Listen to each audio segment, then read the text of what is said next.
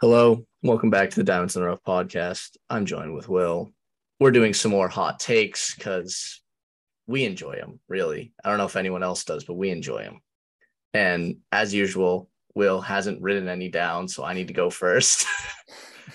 so my first one's an NFL one, and although Will is not too familiar with the NFL, this is this involves one of your guys, one of the people you really support and like. And uh, Uh, it's it's got to either be Stafford, Jalen Hurts, uh, Russell Wilson, no, that Najee Harris. no, I don't know. I'll let you go then. All right. Um, it's not crazy. Just I think Lamar Jackson's going to win MVP. Okay. Is that not one of your guys? Like we've talked about him. I feel like uh, no, I think he's overhated. Like, I mean, I like him. Okay, wouldn't yeah. he's one of I mean, the whole like he's a running back thing's dumb to me.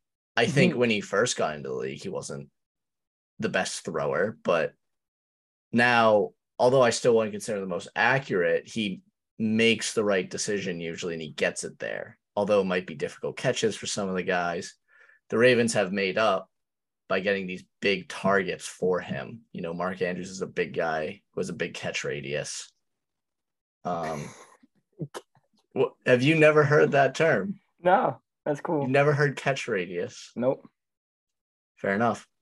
Um, and they drafted uh Bateman the other the other year last year, and he's he should have a very good year. And they traded Hollywood Brown because he couldn't catch. So, and also I think people just forgot.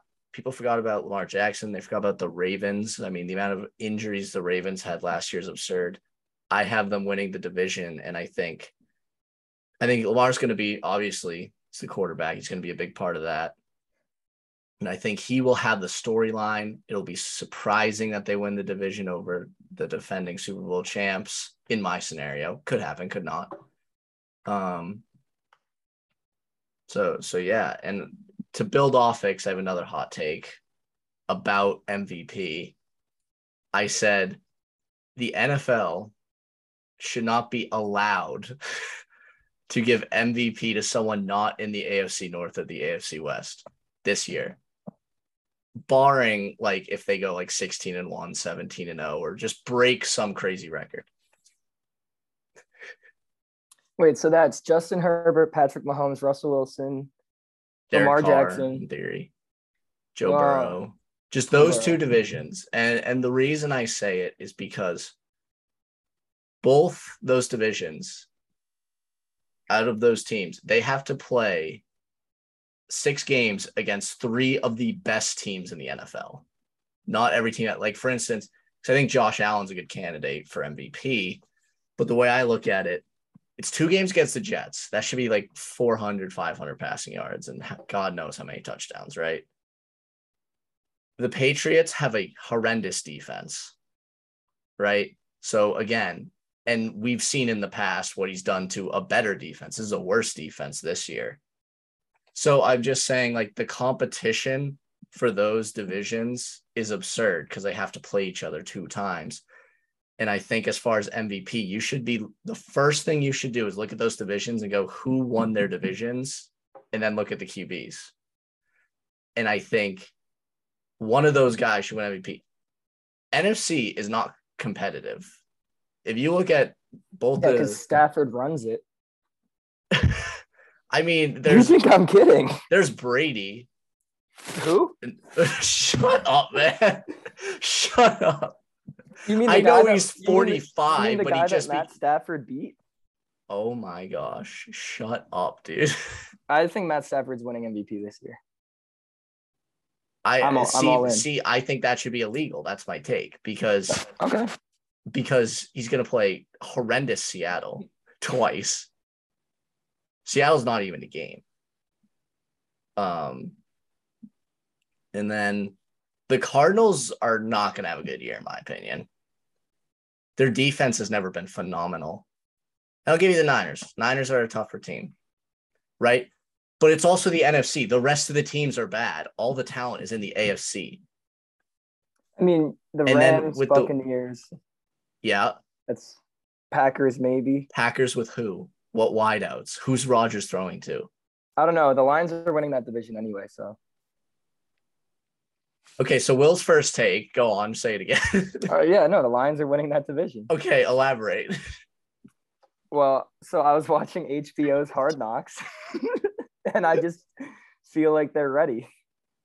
What what what makes you think they're ready? Is it a roster thing? Is it a coaching thing? Like why? I have seen their whole training camp. you have seen their whole training camp. You haven't compared it with anyone else. You're just like, I believe.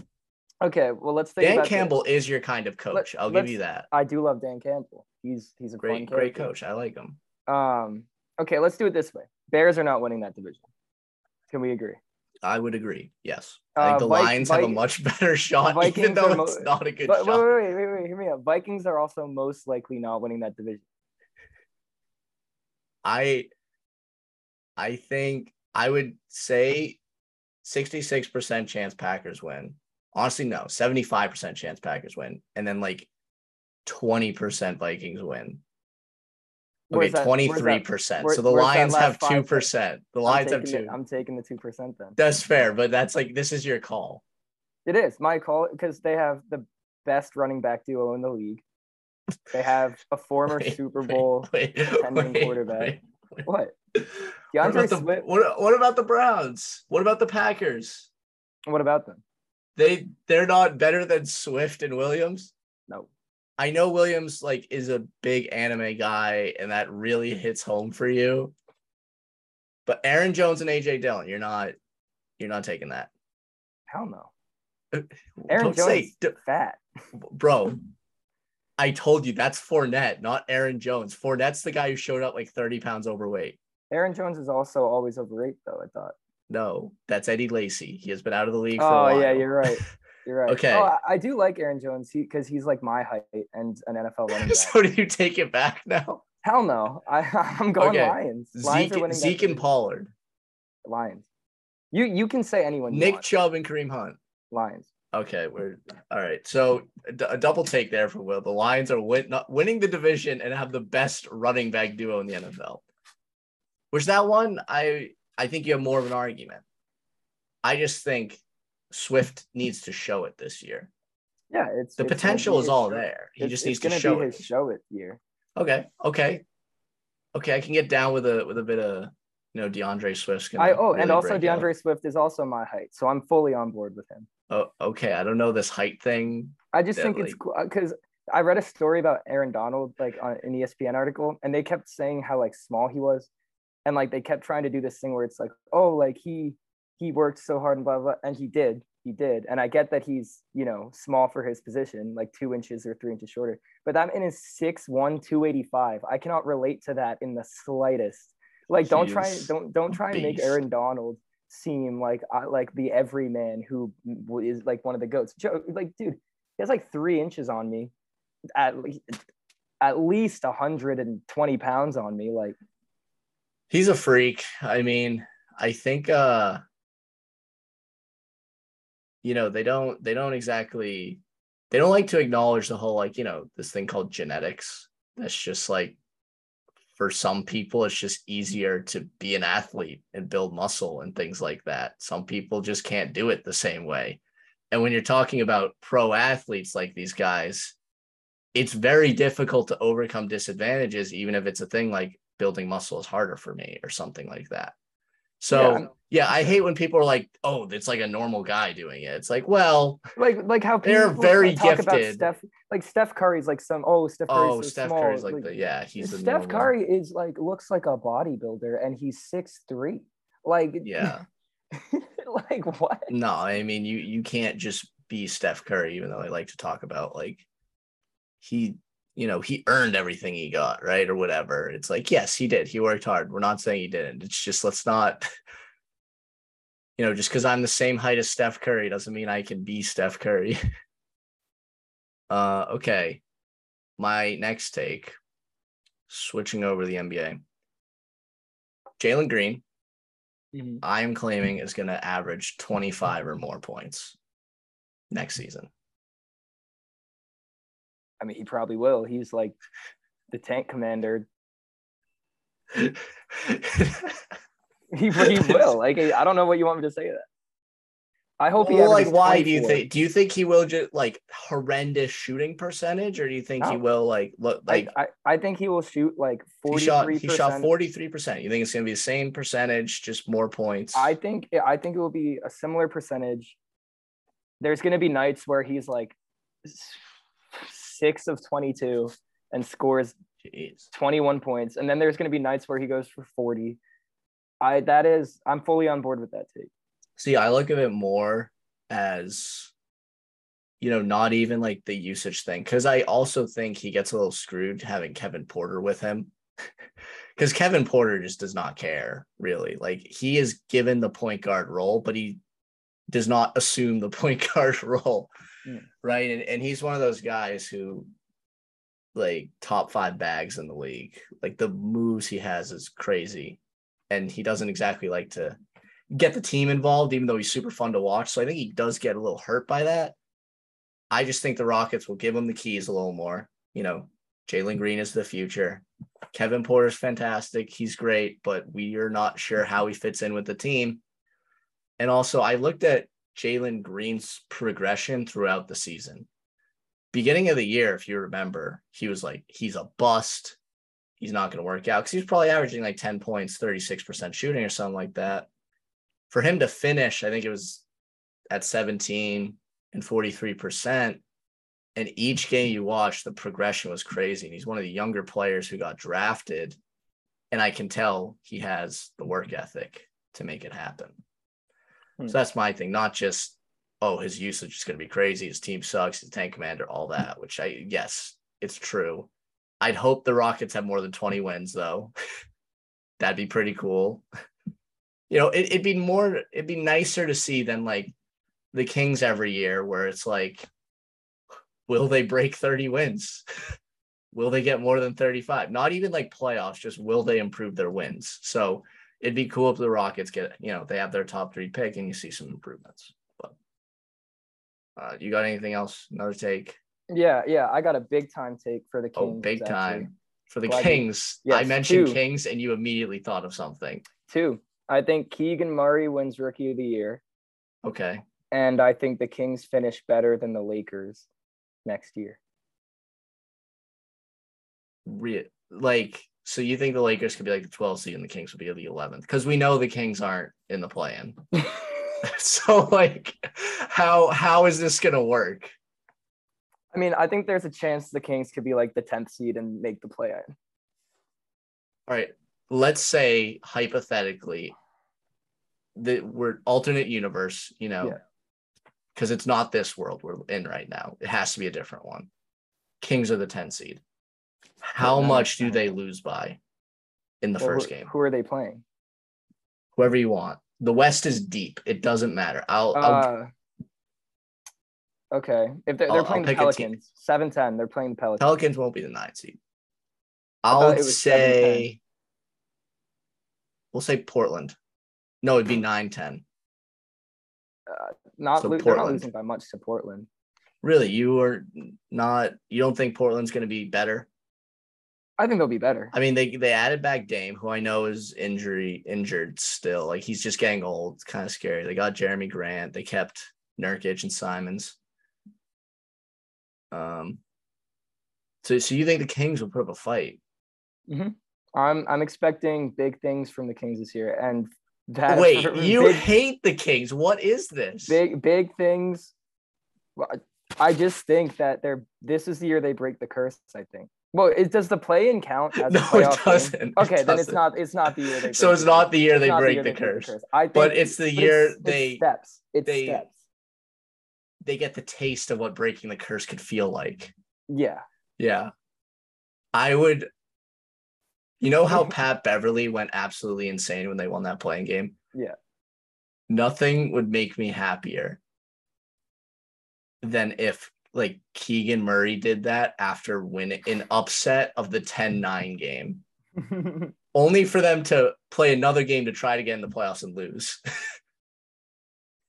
but I do I do feel bad for Sacramento. And and Keegan Murray seems like a nice player. I think rookie of the year is definitely steep. He has a better chance now that Chet is done for the year. I just think Paolo's really good. I think he's really good. Um, Sure. but I'm gonna kind of zag your take the the Kings will finish better than the Lakers. So that means the Lakers have to be a bottom, we'll say 11 or worse. Because I think the only way it could work in your scenario is the Kings or the 10 seed. Somehow, I'm expecting the you said it. You said it perfectly. The Kings are going to be the 10 seed. Taste what possible playoffness is like. Just a little nibble. possible playoff this. They'll be up four to two, and that'll be the closest they've gotten in like 20 years. They'll be up four to two in the 10-9 game. Um, but I think the move this people might hate me for saying this because this is not an enjoyable guy who they got in Patrick Beverley. But I think that move is so impactful for that team. It just actually brings energy and like a let's actually try to win. I think the Lakers will become the sixth seed. Watching Russell Westbrook and Patrick Beverley play on the court together is going to be incredible. It's gonna be so wrong. And I I truly have to see it to believe it Yeah. because he could get traded any day, right? But it's also like who's taking that on? I get that. I just have a hard time thinking after that whole so- this whole saga of years of the Patrick Beverley Russell Westbrook thing that they're both like, let's go win a championship together, or we can do this. That's kind of tough for me to believe. You know what I'm saying? I don't know. I I just know that LeBron, AD, and Westbrook combined are missing at least 90 games next year. But you know who's gonna play all the time? Patrick, Beverley. hmm He, I actually think he will have a huge impact on the Lakers season in a positive way. He's yet to miss the playoffs, I'm pretty sure. In his whole career. Yeah. Because I remember, uh, well, I remember when he got traded to Minnesota, people were like, you know, oh, that, that must suck. You go from a great Clippers team to Minnesota. And he's like, this ain't ruining my playoff streak. We're making the playoffs next year or something. Uh, Yeah, he really did make the playoffs. and and he season. actually performed on that because JJ Redick said it uh, when he went to the Pelicans, and that that didn't happen. But um, yeah, Patrick Beverley making big moves. Uh, do you have something else? Oh, I could keep going. Yeah, give me give me. I got I got one 'cause- locked. I've I've had one locked and loaded since last last time. Um, so I think so this is going to baseball, MLB. Okay, I think the most underrated pitcher, the most underratedly dominant pitcher of all time. His name's Mike Hampton. Of all time. Yeah. Do you know who Mike Hampton is? I actually do not.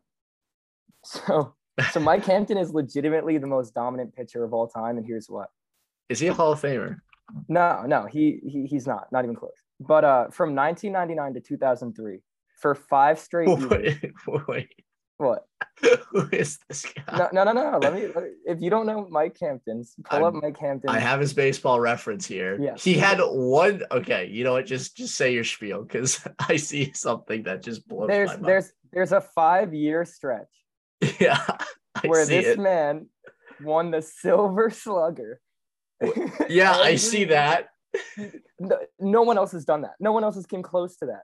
Name me Five another. years. Name me another player who's been a Silver Slug, Slugger at their position for five straight years. You do not hear about Mike Hampton, and it, it's a it's a crime. So uh, Five straight years, he won the most prestigious award a pitcher can get. no, that's that's well, that's not the most prestigious award a pitcher can get. This, as a hitter, it is, Oh, the- and he won it. He's competing against years. half the league. Will 1999, that's 311. 2000, that's 274. 2001, that's 291. 2002, that's 344. I mean, these are Ohtani numbers. wait, Like, what? This is wait, wait, wait. What is Madison Bumgarner? he's only won two. Really? Mike Yeah, you're right. Hampton, John, Mike Hampton won five straight Silver Sluggers. So I just want to say, as I pull up baseball reference to look up Mike Hampton, Yes, Mike Ohtani. stop. I see on baseball reference, he had a season where he went 22 and 4 with a 2-9 ERA. And I'm like, okay, that's very shocking. You know, that I would have never heard of this guy. Right. Because I like to think I I know baseball history well. And then mm-hmm. you continue to say it's because of his silver sluggers, nothing to do with his pitching. Don, he won five straight silver sluggers. Has no one won five straight? No, no one's even won more than two.